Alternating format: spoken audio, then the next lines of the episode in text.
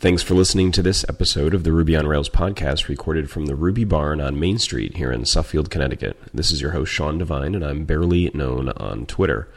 I'm looking forward to today's episode. I'm joined by Jim Remsik from Madison Ruby. Hey, Jim. Hey, how's it going? It's going great. so it's funny that uh, that we're talking today because this weekend I'll be in Madison, but not for Madison Ruby. I mean, it'd be fun to be there for Madison Ruby, but uh, that's not actually not why I'm there. My uh, my daughter's moving into college for the first year, so she's a freshman going to Madison. Ah, yes, it's it is move-in weekend. So uh, sorry for those that live there.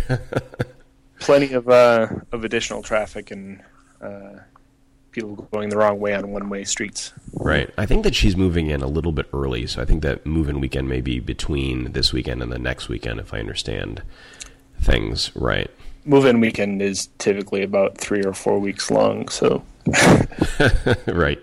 So anyway, so we'll talk mostly about Madison Ruby, but but I may have a few uh, new to the area questions for you about Madison along the way.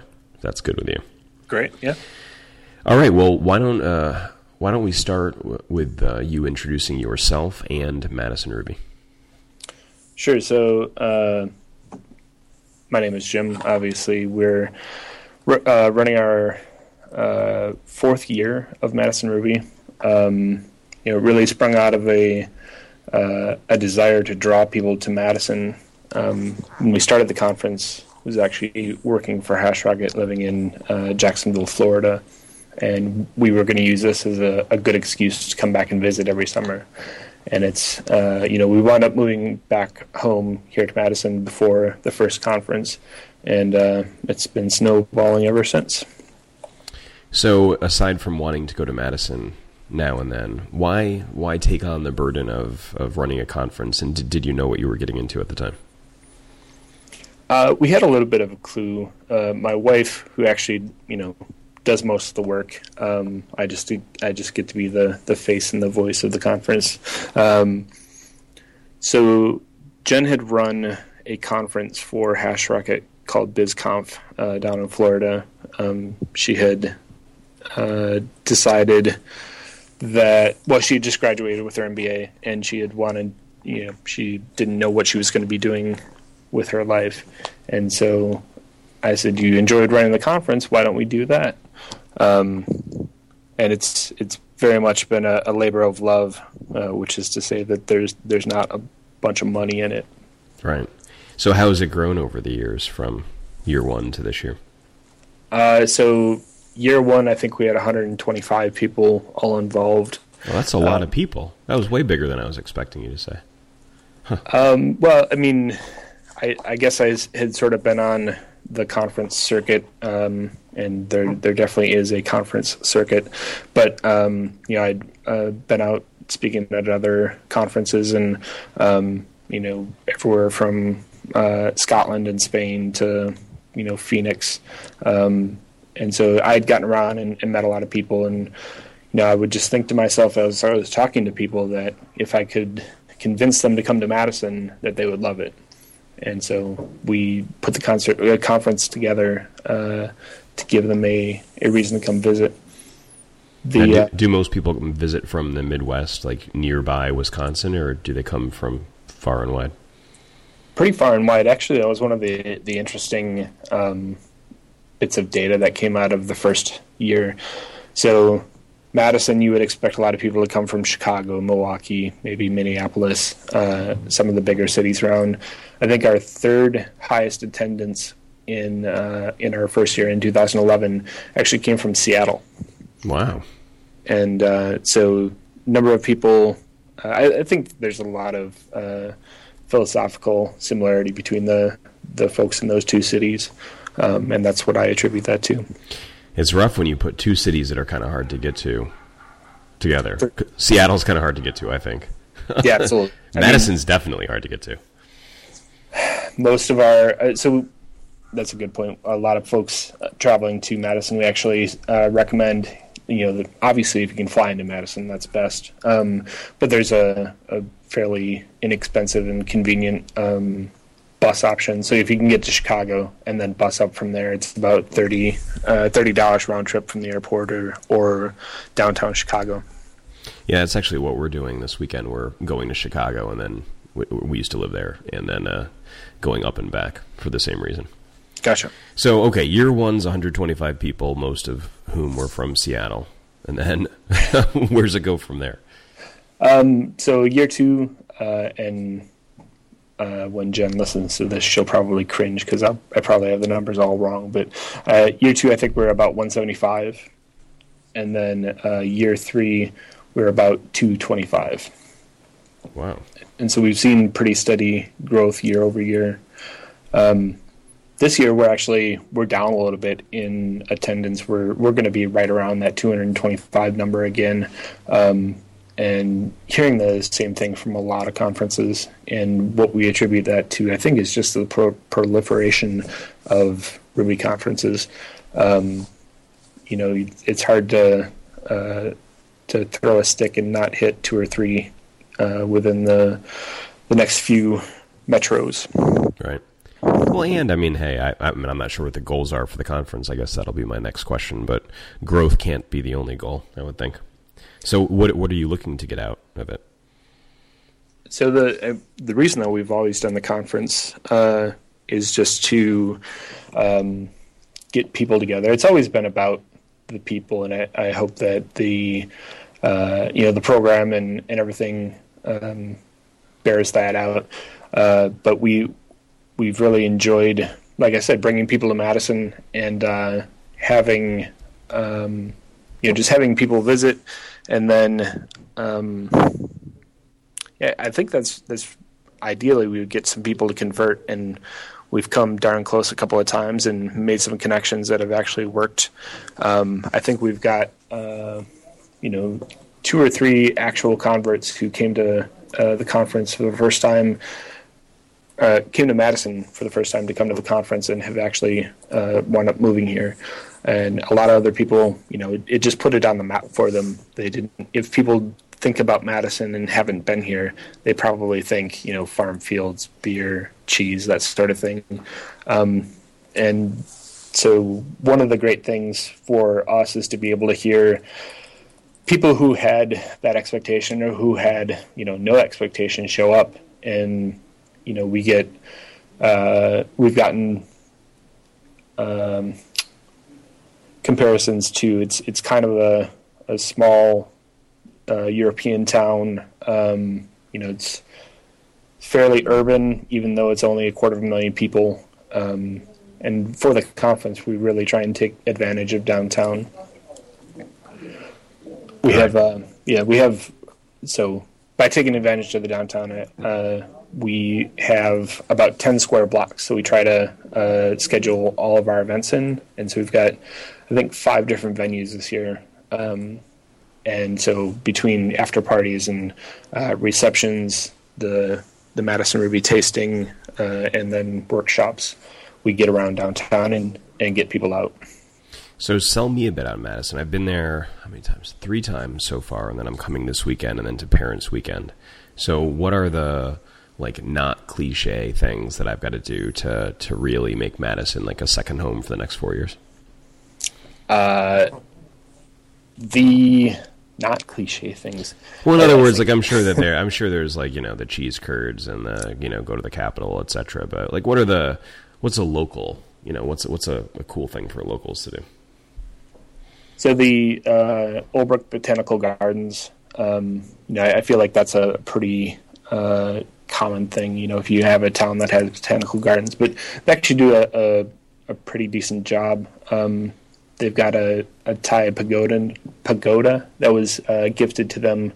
Um, it's put together without any nails. is very impressive. Yeah, that's cool. Uh, the you know you got to get to the terrace uh, down at the the student union.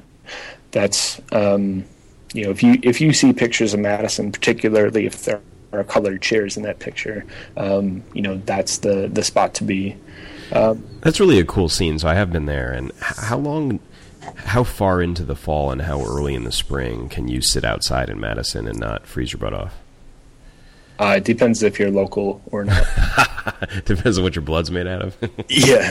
Um, so if, if you're born and raised, or, or you know, if you, even if you just spent a number of years here, you know, I, I think that you acquire a pretty uh, hardy disposition, and uh, but I think you know it's probably uh, I would say April, April or May, really, when you can start to spend a, a good deal of time uh, outside, and then it goes all the way through you know November or so. oh, really?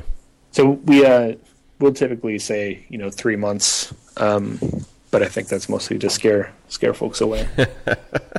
Keep the riffraff out of town. exactly.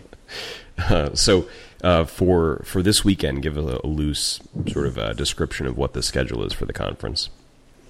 So Wednesday night we'll have some uh, some prep work being done, uh, mostly for the the Rails Bridge workshop.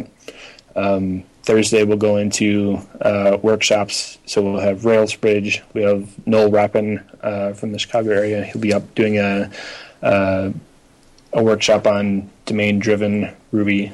I don't want to say test driven, but if you take it, you'll you'll probably uh, spend a fair amount of time in, in test land. Um, and then we've also got Jessie Shternshus um, from the Improv Effect. She's been here for uh, every conference that I can get her uh, up here from Jacksonville for. Um, so she'll be doing a, a creative problem solving within constraints workshop, and that's a half day on Thursday. That's fun. so, well, so you import someone from Florida to be the entertainment Wednesday night? No, no, Thursday night. So it's it's a workshop, and so you'll you'll pull real valuable skills that you can use in your day to day. But uh, you know, it, it's also pretty entertaining, and it it doesn't feel like work. Um, we actually met Jessie uh, when I was living in Jacksonville. Um, we did improv. Uh, started out weekly, then I went to bi-weekly, and eventually monthly. But we did uh, occasional workshops uh, with Jessie when I worked at Hash Rocket. Um, yeah, I can't say enough about her. And, and when we're out, uh, you know, at, at, other events, we we definitely try and get her involved. Um, you know, she just makes a, a, world of difference. And so she will be kicking off the conference uh, on Friday. Oh, okay. But, but before, uh, so she'll do the workshop on Thursday, um, and that's a half day. And then uh, Thursday evening, we have an event called Hype Harvest, and we would invariably, you know, each year we would wind up a week, two weeks before the event, and we would have people contacting us asking if they could speak at the conference. And, you know, impressive speakers and, and whatnot, and you just kind of want to get them involved. Uh, and so last year we built Hype Harvest. Um, and this is a uh, it's a four hour event it happens uh, on the rooftop of the Muse- Museum of Contemporary Art. Hmm. And so we'll have six speakers, and then we'll take a little break, and then we'll have two musical guests. Um, and the whole thing is a fundraiser. Uh, so last year we raised money for uh, Nairobi Dev School, uh, which is a development school in Nairobi, Kenya. Raised about uh, $5,000 for them last year. And this year we're raising money for um, the uh, YWCA's training program, uh, which is the Y Web Career Academy. And so the, the goal of that is to uh, teach uh, women and, and, people of color who wouldn't otherwise get the opportunity, uh, get them exposed to uh, web development technologies. And so HTML, CSS, JavaScript, Node, JS. It will be free to all the attendees who take it and comes with a guaranteed three month internship afterwards. Oh um, wow, that's great. And we've been able to do that uh, because we've got some grant funding uh, through the state of Wisconsin. Cool. But one of the things that they did when they gave us a grant was they said you cannot buy any equipment, which seems a little short-sighted. So that's what the, the fundraiser on Thursday night is uh, is raising money for is to buy computers for those individuals. Any idea why that's a restriction? Uh, you know, the the concern is that they don't they didn't want public money going to buy computers, and I, I get the optics on it, but you know, it's it's really just uh, it's short sighted or or you know lack of experience. When me and, and a lot of people that I know who are developers, uh, when they were growing up, you know, they learned just by having access and you know hack uh, by you know spending time working with the with the computer. You don't always understand everything, but just having access and being uh, able to retry and retry until you get it right. Um, I think that was you know that was sort of my path. I didn't uh, I didn't go to college. I didn't uh, have a uh, a computer science background. What I had was um, you know GeoCities and and access to the internet. Um, and so that's really that's why that's been important to me to, to get those computers is because it's great if, if we can provide computers in the classroom from you know nine to five or whenever we have folks in class, but if they can't uh, study, you know when it when the when the urge strikes them, you know that's they're not going to be nearly as successful. I feel dense, but what what are the optics? I don't even see how that could look bad. Is it, is this like a lightning rod that I don't understand? No, I mean it just uh, so the the way I would characterize it is if you are taking public taxpayer money and giving it out in grants, and that grant grant money is being used to purchase computers, and those uh, folks take those computers home. Uh, you know, I think clearly it struck a nerve in our in our grant meeting, um, but yeah, it's, it's just so important. Uh, yeah, right. Um, you know, that's why we're raising the money. we're we're making good progress there too. I think we're uh, inching up on on two thousand. I think of our seventy five hundred dollar goal, and that uh, fundraiser will continue throughout uh, Hype Harvest and will go through the end of the month. Now, if someone wants to go to Hype Harvest, is that part of the ticket, or is that a, a special event they can buy a ticket to um, that it's night? it's a separate ticket, um, and so it's an Indiegogo campaign. So you buy your ticket by no- donating fifteen dollars, uh, and then you know because it's Indiegogo, you can also purchase other perks. Like you could do a uh, fifty dollar ticket to buy a, uh, a flight of beer. Um, we've got a local brewery, Mobcraft, uh, who are going to be uh, providing the the samplings. Um, you know, there's an option to buy one of those computers that I was just talking about. So for three hundred dollars, you can buy a computer and have it, in, uh, you know, have your name or an inspirational quote uh, engraved in it. Um, and so that you know, it's it's your typical crowdfunding campaign. So uh, if uh, for those that are interested, if you go to hypeharvest.com. Cool. Yeah, if you Google Indiegogo Hype Harvest, it was the first thing that came up too. Awesome. Oh. Well, let me let me uh, take a break then from hearing about the uh, the rest of the agenda to also plug something, if you don't mind. Absolutely. All right. So the uh, the first sponsor of uh, this week's episode is Squarespace. Uh, have you ever used Squarespace, Jim? You know, I haven't. Uh, I definitely recognize the name as a hosting provider. It's it's pretty interesting. It definitely is. I think it's for programmers like us. It's it's a good uh, like a good card to have in your pocket for when someone says, "Hey, wouldn't it be cool if there was a website that blah blah blah some you know entree to get you to help them make it." That if you for whatever reason don't have the time or wherewithal to help them make it, Squarespace is excellent. So uh, let me tell you a bit about it. Uh, it's the all in one platform that makes it fast and easy to create a professional website, portfolio, or online store. You can get a free trial and 10% off if you go to squarespace.com and use my offer code, which is uh, Sean sent me. That's S E A N sent me.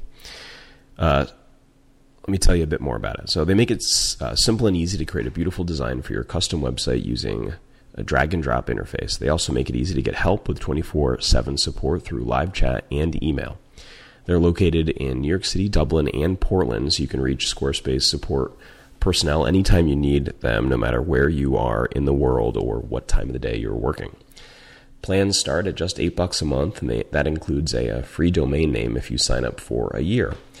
Their templates include responsive design, and every site comes with an online store, so you can integrate commerce right into what you're doing if that's what you're up to.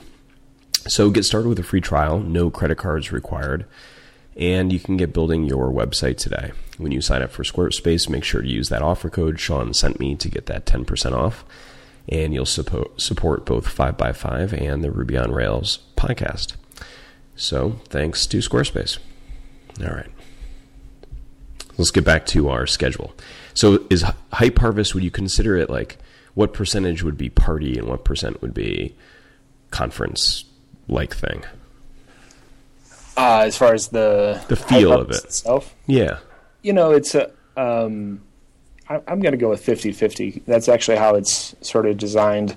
Um, so we've got uh, the first two hours are you know mingling, um, and then we've got the our six speakers, um, and then we we break at nine o'clock um, to allow our first musical guest to set up, and uh, so we've got about uh, two hours of uh, of mingling and, and talking time, and then two hours of um, of musical guests, and the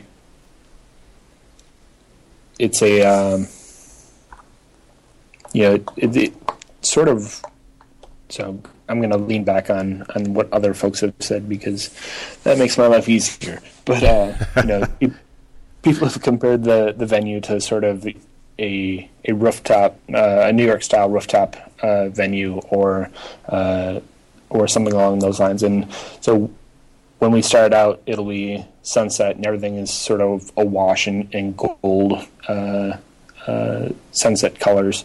Um, and then it, as we transition to the, the musical guests, you know, the the sun's definitely going down, and, and we'll crank up some uh, some lighting and uh, definitely give it more of a club feel. Well, it sounds nice because I mean, it sounds like a good way to kick the conference off because it's Thursday night, and you know by the time you hit the ground running Friday, you would have met a bunch of people, which is convenient or sounds Excellent. convenient. All right, so then Friday, you mentioned who was kicking off Friday. Uh, Yep, and that's Jessie. And so you just mentioned the fact that you'd be able to meet people on uh, on Thursday night. Well, on Friday, the the whole reason that we bring in Jessie is because she's just a she gets people out of their shells, and so probably if you go to YouTube and do a, a search for uh, Madison Ruby rock paper scissors, um, you know she brought in uh, or she got an entire conference playing rock paper scissors, um, and I think came down to Jeremy Hinegardner uh, wound up winning. But you know, just uh, so if you uh, you pick somebody close to you, you uh, play rock paper scissors, and then the winner of that um, goes on and finds somebody else who won in sort of uh, tournament style. But everybody who you beat has to become your biggest fan. And just the, the amount of energy that uh, she's able to create in in every uh, you know sort of warm up exercise that she has everybody go through. You know, it it doesn't feel like lame team building stuff either, and uh, I'm I'm always surprised at what she's able to to get folks to do. All right, so uh, tell me about the rest of the day on Friday. Uh, so we actually have uh, another interesting thing. So last year we did an event called. Um, well, I, I, let me roll through the rest of the day real quick. So um, we've got, I think, about six speakers on on Friday um, that are all, uh, you know, went through our CFP, um, and then we have uh, traditionally uh, at the end of Friday we have our our local flavor uh, slot, and the local flavor slot um, typically looks we look for people who are from the Madison area or at least in the Madison area now who are passionate and who are awesome at what they do, and so we we have uh, Madison music makers um, who are a you know uh, they're a local group who play classical instruments and uh, and you know it's 2014 so of course they you know there's looping and sequencing and uh, things of that involved. Um, and then we also have uh, there's a local product called Yum Butter and so we've got Adrian from uh, Yum Butter. Uh, they're sort of an interesting story. They're the only B Corp that I know of. What's a B Corp? Uh, B Corp is uh, where you know similar to C Corp, uh, but it's one less. No, it's terrible. Uh, it's right. it's similar to a C corp, uh, only your stated your stated goals are not making money. It's uh, you know improving the world. Uh, so, um, so that way they have it in their their charter as a company. You know that you know the the sole purpose is not to make money, and so that they can make decisions that uh, you know might not make them the most money, but make the most sense for them. Now, what's the difference between that and a nonprofit? Say. Uh, it, you know, a B Corp is very traditional uh, corporation status uh, outside of the, the nonprofit. So I think you know there's there's not as many of the tax breaks and whatnot. Um, it just it gives you a, a it gives you better standing with your board of directors, et cetera. So if somebody comes in later and, and tries to turn you into a profit only machine, uh, that makes it significantly harder. It's like a poison pill for capitalists. Right. Um, Well, that's But- cool. I I had heard of it because I went to I, had heard of it in college, but uh, had never heard of an actual example. So there we go. There we All go. right, so uh, you know we've we've got our typical our back again this year is is our yoga breaks, um, which are not every break, but um, you know we have I think two each day uh, where we'll bring in a, a local uh, yogi uh, and she'll lead folks through things that they can do in chairs, you know, at, sort of stuff that you can do at your desk. Um, so you can take that away and and uh, be more flexible, more healthy, etc. Um, That's nice. Did people like that last year? yeah, so this is actually the the fourth year that we're doing it. This the first two years we had uh, a friend and uh, former coworker of mine leading the sessions, and it was you know sort of the, the lazy perfectionist guide to, to yoga. And so last last year we wound up bringing in um, somebody of the same name, oddly, but uh, but she's actually uh, uh, I don't know if you're a certified yogi or if, uh, but she's a professional yoga instructor. Yeah, I mean, it seems to be there's certification for just about everything if you want it, but I, I don't think you have to be. except for Rails development. Yeah. How do you Not- feel? Hey, how do you feel about that? Uh, it, it's hard, right? Because there's no measurable. Um, yes, this person knows what they're talking about, and or no, they don't. And so you kind of have to, uh, you know, quiz people, test people, uh, and by or try them out in order to to really gauge what they what they know. Um, I mean, do you think that's true uh, or not true of other things? Though? Uh, well, like you said, there's there's certification for for a lot of things, and um, you know the the ability to say yes, I understand that this person knows what they're talking about, and even you know certifications are are certainly no silver bullet. Um, even if, yeah, in fact, uh, long story, but you know, even if you do have a certification in the thing that you uh, claim to know, it doesn't mean that you necessarily know it, which is why certifications are hard. Yeah. Um, Well, it's like think about the things that in in high school, like your last. Think about all of the classes you took in high school and how many of those classes you could pass the final on right now, or even like even do reasonably well. I mean, like uh, a lot of them I do okay on, but I don't think all of them. So it Even seems like s- so goes certi- certification, right? Like, I mean, something you learned 20 years ago, I'm not sure you're going to remember anymore anyhow. true, if you if you haven't been practicing at it. Yeah, exactly. Yeah.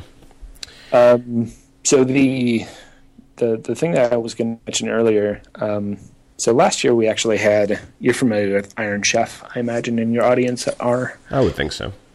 Um, so last year we we did a Iron Coder event, wherein we uh, offered the audience the the ability to uh, to apply to challenge one of our Iron Chefs, and our Iron Chefs were uh, Bryan Liles, Corey Haines, Kerri Miller, um, Steve Klabnik, and I might be forgetting somebody in there, but you know, fairly well respected developers.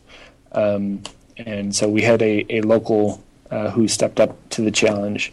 And um, we were able to uh, we gave them a the the fact that they had to build a shoes app, and it had to be based around music, and so one of them wound up building a sort of a, a sequencing machine, and the other one built, I believe, was a, a Guitar Hero clone, and they did it, you know, in the course of uh, about 24 hours, and didn't work straight through, obviously, but you know, I was fairly impressed with with what they're able to do and uh, we had a judging panel that uh, consisted of uh, you know a salesperson, a CTO, and well Ryan Davis.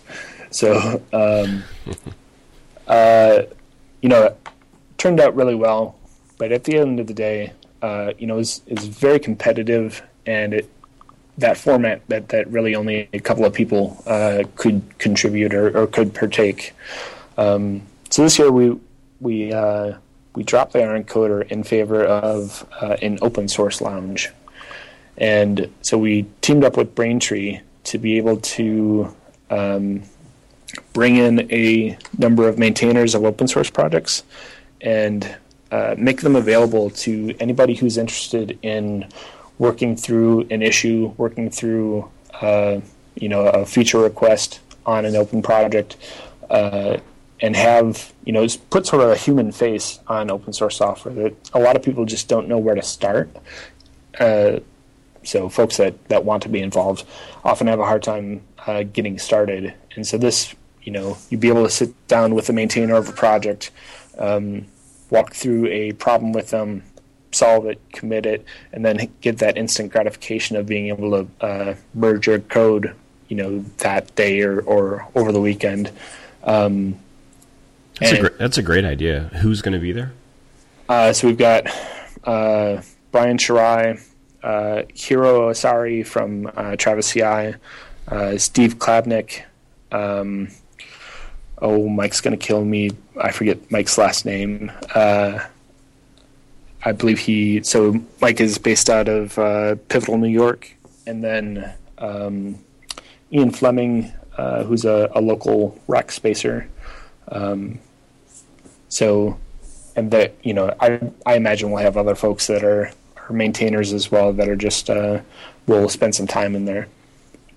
Yeah, I think that's great. I think getting into open source is something that many people want to do that haven't yet done it, and it, it does seem a bit intimidating, especially the bigger projects. I think you know smaller, less popular libraries are a little bit a little bit lower stress, but the big stuff is a little higher stress for people that are new. Absolutely. Uh, you know, I think there's a ton of um, low hanging fruit, though, even in a project the size of Rubinius, um, you know, which is clearly a very large project. Um, but also, Brian was going to uh, try and break down some of the uh, the surrounding tooling and try and, and make things available if, if people just wanted to, you know, walk through it and, and experience that process. So I really got a lot out of when I first learned how to how to sort of open source my own thing, however simple, right? Like even like what's a good example? So I ran in a race this this past weekend uh, over in um, Falmouth, Massachusetts, like a, a, road race along the coast, and the uh, the website that that hosts the sign up process is open to the public. And uh, I wrote a little a little library that would allow me to download the entire um, list of attendees so I could uh, do a fun little chart for my family about where people were coming from, like how many were coming from within 10 miles, 100 miles, whatever. And uh, anyway, so I wrote the library and then said, "Oh, what the hell? I'll I'll open source it in case someone else wants to use it." And I love being able to do that. And I think it's surprising to me how how many people that I think are pretty okay programmers don't sort of have that muscle memory of how to take like something they've done and then package it up into a decent gem and put it out on GitHub and you know let the world use it. And uh, you know I don't know if they're going to do that at all at this open source lounge, but I think that'd be a nice thing to teach people how to do too. Yeah, I mean, I think the we've got folks in there sort of as uh, uh, if you don't have any direction of what you actually want to do, uh, we've got folks in there who can walk through something with you. If you do have your own, you know, open source that you want to work on, uh, you know there'll be uh, those folks as well as Braintree's just providing, I think, uh, four additional staff to to be in the area and, and help folks out. So if you wanted to bring bring your own open source, you know they'd be happy to work al- alongside you with that. But absolutely, um, you know, I was just talking with one of my coworkers who's he's more of a, a front end developer slash Node guy. Um, but you know he just he doesn't spend uh, enough time in Rubyland to have built a gem before, and it's it's not hard. Um, he just hasn't done it, and so that's really what we're looking to do is is give people either that first experience or, or give them a leg up uh, on their next experience. I think that's great. And when is this? That's on That's Friday, Friday. afternoon. Uh, well, it's- actually the entire length of the conference, so nine to five. Uh, Oh, okay. So another thing is, you know, if you if you're afraid that you're going to go in uh, to the open source and miss all the, the actual content of the conference, we're a one track conference, and we actually pipe and and play the sound in that room as well, uh, so you can watch the talks and you know hack on some open source if you want. That's awesome. Well, let's take a pause before you tell me about the rest of Friday so I can uh, tell you about the second sponsor today. All right. I always have trouble with this one, so I'm going to try to I'm going to try to get this sponsor read right. It's for Raygun. Do you know who Raygun is? Never heard of them. Okay, well, good. Then, then, then this sponsor read has a has a big opportunity. So Raygun is um, an error trapping service for your Rails app. It's ac- it's actually used for for lots of languages and frameworks, but since this is the Ruby on Rails podcast, we're going to talk mostly about Raygun for Ruby on Rails. So all software has bugs, and we all deal with those. But the way that uh, developers deal with those software errors is changing. It's no longer be so reactive, but instead more proactive. So frustrated users who've experienced a problem with your app, instead of trying to write you a long email or have a phone call or Skype or whatever, and waste your time and their time, they, uh, you know, there should be a better way for them. So what if the, the software itself reported the error errors as they came in, the context that the errors happen, and gave the developer a uh, actionable set of things to do. So if your software, what if your software wasn't crashing so much, and instead became unusable for your customers without them having to get directly involved in the fixing process? So that's what Raygun does. Um, many of us have used uh, different uh, error trapping services, but Raygun is is one that I think people will like. It's built by a company called Mindscape. They build other developer tools, and Raygun is is one of their uh, more recent. Uh, actually, it's not that recent, but semi-recent applications. And it just takes a couple minutes to integrate, and you'll be notified of your software bugs as they happen, with automatic notifications and full stack traces to detect, diagnose, and fix errors in record time. It just takes about two lines of code, and Raygun works with all major mobile and web program, programming languages like Ruby on Rails. All errors are then automatically reported to the Raygun service, allowing your team to be alerted to problems with enough information to make them better. They track millions of errors per hour and monitor software for thousands of developers every day. They've got a gem, speaking of gems, called Raygun for Ruby. It can be set up in seconds by adding the Raygun for Ruby gem to your gem file. Uh, they also have a Heroku add on that you'll see in the uh, add ons area in Heroku if you take a look, if you use Heroku. And uh, I think you'll like their features uh, very much. So check them out at raygun.io slash 5by5 and you can receive a $50 account credit. Wow, that's uh, that's really good. So 50 bucks uh, gets credited to your account if you use the uh, discount code 5by5. So thanks to Raygun for supporting 5by5 and the Ruby on Rails podcast. It's uh it's pretty hard to to develop a decent size app and not have or really any size app that's in production and not have an error trapping service, I think. Yeah, absolutely. I was actually uh, just looking through the, the stacks that they support, and you know everything from JavaScript and PHP through iOS and Xamarin, which was interesting to me. They, and you know just have a REST API as well. Oh, so you can like hook into your it yourself if you're If you're using some something, Something else, else, yeah. that supports REST. Yeah, that's nice. I mean, especially since so many applications are, or so many companies rather, have a suite of applications across frameworks, right? They have the native for the various platforms, plus something on the web. It's nice to consolidate into one error trapping service, I think. All right, well, let's get back to, to Madison Ruby. So tell me about the rest of the day Friday. So, uh, lunch if you haven't experienced Madison Ruby before, uh, if you haven't experienced Madison Ruby before, you know we sort of uh, issue the the crappy box lunch um, with a soggy sandwich and and some broken chips, um, which if you've been to a, a conference before, uh, you probably have experienced. Um, and so what we do is we we send everybody out. If you put a, a pin in the map where our main venue is and do a, a half mile radius search, um, there's over 100 restaurants within that, uh, you know, one mile or half mile radius. And uh, a lot of that, uh, that space, because downtown is actually located on an isthmus, so there's two lakes on either side of the downtown, a lot of that space is actually water. So it's pretty dense uh, with restaurant uh, options. And uh, so you can get everything from you know barbecue and uh, and burgers to uh, Nepalese, uh, vegan, you know, just about you name it, you can get it. You can get little um, uh, oh uh, Russian dumplings, you know, just a, a, lot of variety. What's a Russian dumpling? Is that sort of like uh, like pierogi but Russian?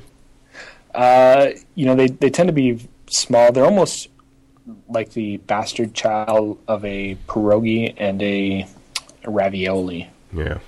Um, but they're also delicious. We had those. I, I thought that that's what they were. So we had those for um, my my family last year. Decided that we'd start celebrating Russian um, Russian New Year. Okay. Because uh, we couldn't all be together for for um, Christmas Day, and and and uh, so the the family wanted to do something fun, but it felt like sort of funny to to move th- uh, that holiday. So, anyways, we ended up doing this Russian New Year tradition, which included those those dumplings, and they were quite good. They were with strawberries, which I've never had before.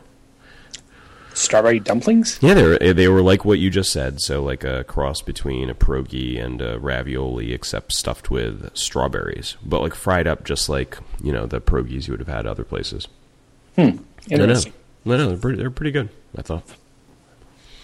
Um, so, so anyhow, so I didn't catch the lunch deals. So, so do you send people out into the neighborhood then to go have lunch around? Yeah, yeah. So we send everybody out. We give them uh, ten dollars per day, which doesn't sound like a lot, but then you realize that it's Madison and things are are fairly inexpensive.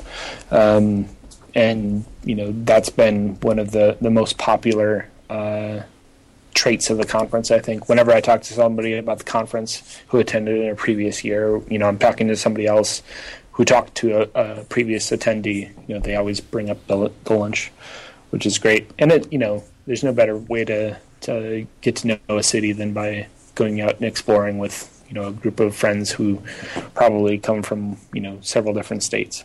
I think that's great. I mean, especially since you're you're hosting it on a weekend where the weather should be pretty good. It's pretty early in the year. We're uh, we're looking at chances of rain every day of the conference for the first time, so that'll be interesting. Like, like by chances, is it like you know fifty percent chance, or like it's definitely going to rain? No, it's it's a little bit less than that even, but um, it's taunting us. I think it's going to be fine. I'm sending my good weather vibes there because I don't want to be moving boxes into Witte Hall on campus uh, in the rain. right on. Yeah. Uh, so we actually we've had one experience with rain. I think you know after four years things start to get a little fuzzy. Um, but for our first rooftop event, um, we actually it rained up until seven o'clock, maybe fifteen minutes before, and our doors opened at seven o'clock and held out. And then right when it hit eleven o'clock, when everybody was supposed to be off the roof, you know, it started raining again. So it gave us a perfect window. We've actually been extremely lucky. Um, find some wood somewhere to knock on. Um, but yeah, so uh, Friday's got the you know the, the, open source lounge from Braintree. It's got uh, Jessie opening with the play note. Uh, everybody's going out to lunch. We've got yoga breaks. um, then our local flavor speakers, and then we'll break at about uh, 5:45, and then come back at 8 p.m. where we've got the union. Uh, the one of the rooms in the Memorial Union that has the the patio outside the Tripp Commons. If you're familiar mm-hmm. with with the Union, um, we've got that reserved, and we're bringing in um, relatively recent uh, new resident moving in from uh, Milwaukee. Uh, Christian is going to be entertaining folks with some uh, with some electronic music and uh, we've also got board games and and things like that. So that sounds fun. Should be should be a really good time. Just having you know the the energy of the union on move in weekend would be great as well.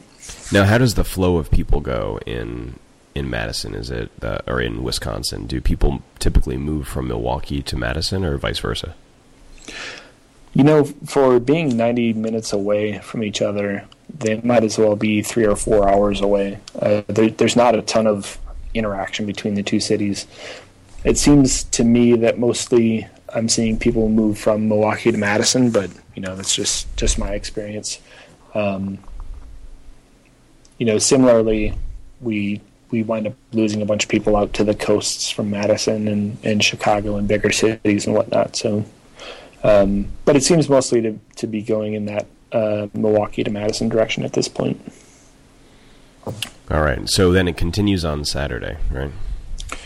And so Saturday, uh, you know, we do have an after party. We we don't encourage people to get, uh, you know, hammered or anything, but uh, we start a little bit later the next day, um, in case anybody did over imbibe, or uh, to give folks a chance to go to the farmers market.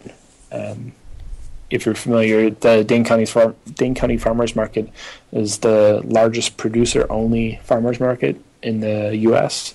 And so everything that is uh, sold on site has to be made or uh, produced by the uh, the folks selling it.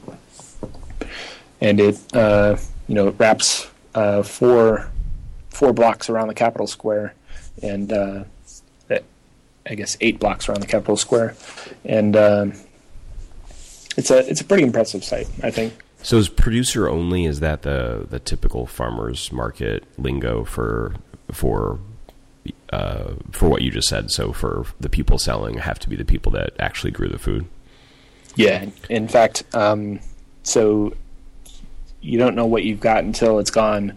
Uh, we recently went to a farmers market outside of Madison, and uh, there were uh, there were apples up on the table, and you know people were looking through them, and you say, "Oh, I'll take two apples," and they would reach down below the table and pick two apples and give them to you. And one of them actually had a, a large, you know, department store, grocery store uh, price on it. and they weren't being ironic. No, they're just being sloppy. Yeah, Shady. exactly. Yeah. Well, I it, it's my my biggest gripe about going to farmers markets is if they're not producer only. So I I feel like we need like a stamp, kind of like certified organic for this. You know, where you like could roll up to the uh, roll up to the stand at the farmers market and they'd hang a little I don't know the little placard and it would symbolize yes I really produce this food. And we're we're back to certifications. well, this is I know. So I, I this is one area where I actually think that it'd be helpful because I generally am not the biggest fan, but I wouldn't mind it here. Um, yeah, I mean it, it it's hard too, right? Because just because they've got certification doesn't mean that they're necessarily abiding by that all the time. Right. Um, so Saturday, uh, we we start a little bit later. We let people go to the farmers market. So we get started at 10 a.m. and then uh, so it's a, a, little bit shorter day. Uh, and then we've got the, the yoga breaks again. Um, we go through closings about 5:30, and then we uh, we break for dinner and come back to our main venue and have what's I think we added this in the second year is the the Madison Ruby tasting. Um, so this year we're actually it started with uh, me uh, selfishly wanting to do a whiskey tasting. Um, so we actually brought over a, a friend of a friend of a friend from Scotland, uh, Whiskey Craig on Twitter, and uh, we're able to. He was able to. I mean, he did a fantastic uh, job sharing whiskey with our attendees. And uh, but this year we've got um, Yahara Bay, which is a local distiller. I think we're going to be doing uh, a bourbon, a whiskey, and I, I, tried to get them to do a beer. They wouldn't do a beer. Um, but just just because they're offended by the, the request, or uh, no, they they just don't have they don't offer they don't make a beer. No, I get it. They're they're a distillery, but one bourbon, one whiskey, and one beer. Um, but so we'll be pairing those with uh, with desserts from a a local uh, restaurant, and they'll be all vegan desserts.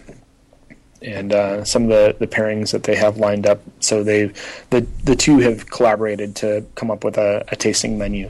Uh, it should be uh, should be pretty special. I'm really excited about that. And that's after after the conference has closed. Is that right? Yep. So that's like the that's the post close wrap up. Absolutely. And so for all of our uh, uh, tertiary events, or or you know the after party on on Friday, and then the tasting on Saturday, uh, attendees can bring a plus one, and um, we're we'll wind up. Uh, you know, we're going to be checking IDs and and whatnot, but uh, yeah, it it gives if folks have traveled with you, it gives them an opportunity to participate, meet some of the folks from the conference. I think that's nice, really nice. All right, so um, actually, so this is a sponsor-heavy episode. Let me do the last sponsor, and then I want to hear uh, about. Uh, let's wrap things up and uh, give people information about how they can participate in the conference if they can get up to Madison this weekend or uh, are already there. But let me let me do the final sponsor first. All right, so the, the last sponsor today is CodeShip. CodeShip's a regular sponsor uh, of the podcast, so uh, let me tell you about them again. CodeShip's a free continuous delivery service that's really simple to use. Um, they offer 100 builds per month for five project, uh, or sorry, five private projects for free. So they have a freemium offer now that's really great if you only are uh, occasionally building uh, on a project that's that's private, that's still not a public project, you can use CodeShip without incurring any costs at all. And then if you want to upgrade to uh, to use CodeShip for a larger team, for a larger project, or for just something you're doing yourself that builds much more often than 100 times per month, you can upgrade to a plan that supports that. Their whole product has a really big focus on usability. It's super easy to use from the first time you step in to set up your account through the thousandth time you've seen uh, it build and, and run your test suite and then deploy your app to production. Can set up your continuous integration on CodeShip in just a few easy steps, and your software will automatically deploy when all your tests have passed, or you can set up other uh, workflow rules to have other things happen depending on uh, the results of uh, various build and test phases on CodeShip. They've got great support for multiple languages and test frameworks, so very much like what we are talking about before. If you've got a company that uh, has a Rails app and then a Node app, and don't think they have iOS, but let's say different types of, of web apps, then you can use CodeShip for all of them, and it works great. They uh, also integrate with not only GitHub but Bitbucket for code hosting, and on the deployment side, whether you're hosted at Heroku or your your own servers or Amazon Web Services or uh, Nodejitsu or, or whatever, you can deploy from CodeShip to that service once uh, everything's green. Again, you can start off on their free plan and setup just takes a few minutes. You can learn more at codeship.io slash 5by5 Ruby. Again, codeship.io slash 5by5ruby. And if you use that offer code 5by5ruby, you'll get 20% off any plan you pick for three months. They also have a great blog at blog.codeship.io where you can learn more about their company and uh, get content related to continuous delivery. It's pretty great. So thanks to them for sponsoring yet again. All right. Just reading through their just reading through their features, one of the cool things that I see is that they actually give SSH access in order for you to debug builds too. Yeah, which is really nice. It's really quite a nice. It's quite a nice service. They're uh, they're based up in Boston. They they uh, started in Austria, and then I don't remember which of the uh, which of the incubators they were part of, but they were part of one of them, and then um, grew up from there and have built out a pretty big company in in Boston. And uh, I had their CTO on the show, and uh, he's an interesting guy, interesting company, and quite a good product. I use it myself. I, I feel like I've been living under a rock. I haven't heard any, any of these companies.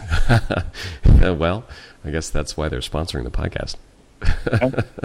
uh, I think that's actually true. That that's like the the demographic of people that sponsor the podcast are those that are in well known areas, but maybe aren't so well known in the U.S. So, gotcha. anyways, yeah. So, anyways, thanks to CodeShip and thanks for humoring me with uh, by reading their website and talking to me about it, Jim. No worries. I appreciate it. All right, so so let's wrap it up. The the, uh, the conference agenda sounds great, and in particular, your care on the details, on not just the the selection of the the um, speakers, but the curation of the events before and after sounds a plus. Um, so, well, if someone wants to go and they don't already have a ticket, then what should they do? Uh, so we do still have tickets available. If you go to madisonruby.org, uh, it will actually re- redirect you to the appropriate site, which is just a little bit harder to, to spit out. Um, and there's a, a, big red register now button at the top. Um, yeah, so we've got workshops on Thursday and then conference on Friday and Saturday. So uh, still have tickets available to all of them. Now, if someone in Madison hears this and they can't go to the conference, or maybe um, you know because they're they're busy, or because the you know maybe it's not a perfect fit for them, but they want to go to Hype Harvest, is that is that possible? Yes, uh, very much encouraged. Um, so they would just go to hypeharvest.com, click on the donate button. That will take them to the Indiegogo site where they can choose their, their donation level. Cool. So you've been running this for four years. I bet you've got a um, a stockpile of tips for for how to get the most out of uh, one's Madison Ruby um, experience. So, if you could give three tips to people that are attending that are listening to this, what would you uh, what would you recommend? Um, you know, definitely be open to people. Uh, I I realize that's a a hard thing for for some people to be able to do, but uh, be open to to meeting folks and uh, you know throw yourself into things, especially like the the keynote or the play note, rather the the opening kickoff. Um, you know, find don't you know? There's the I forget the author, but uh, never eat alone, and mm-hmm. so we've got uh, built-in sort of socializing time, but that's only useful if you're actually if you actually find some folks to to socialize with. If you're uh, somebody who has diet restrictions and you're afraid that you're not going to uh, wind up, you know, finding some place where you can eat, there's absolutely places that anybody can eat, and uh, you know, just talk to any of the the conference organizers. I know that there's a, a couple of locals who uh, specialize in in taking people to, um, you know, vegan friendly vegetarian friendly restaurants, things like that. And then, um, I, you know, sort of the take care of yourself. One of the the you know common memes coming out of just about every conference is the the conference plague, and by you know being around a bunch of new people and and spending uh, you know staying out later than you might otherwise and um, sleeping in a strange place, you definitely take care of yourself. Maybe uh, maybe take a, a, vitamin or an airborne before you uh, before you come or bring them with you. Yeah, it's good to stay an adult when you're at a conference. Sometimes you get teleported back into some other time period of your life where either you were better equipped to handle it or, or just didn't care. yeah, I've never found myself on the rooftop of a building at like three thirty in the morning. Yeah, once. exactly, and, and, hey, like your like your mom or dad says, you know, nothing good happens then. so exactly. be, be, careful. All right, Jim. Well, I, I really appreciate you coming on. It sounds like a an awesome uh, event. Again, it's funny that I'm going to be in Madison. Maybe I'll uh, yeah, I'll stop on by, bump into you. All right. If someone wants to connect with you or the conference on Twitter, um, easiest there... easiest is Madison Ruby on Twitter. Um, you, they can find me at J R E M as in Mary S I K J R. So J Remsik Jr. Uh, but again, Madison Ruby is probably easier to spell. Cool. Well, thanks again for folks that want to connect with me. I'm barely known on Twitter.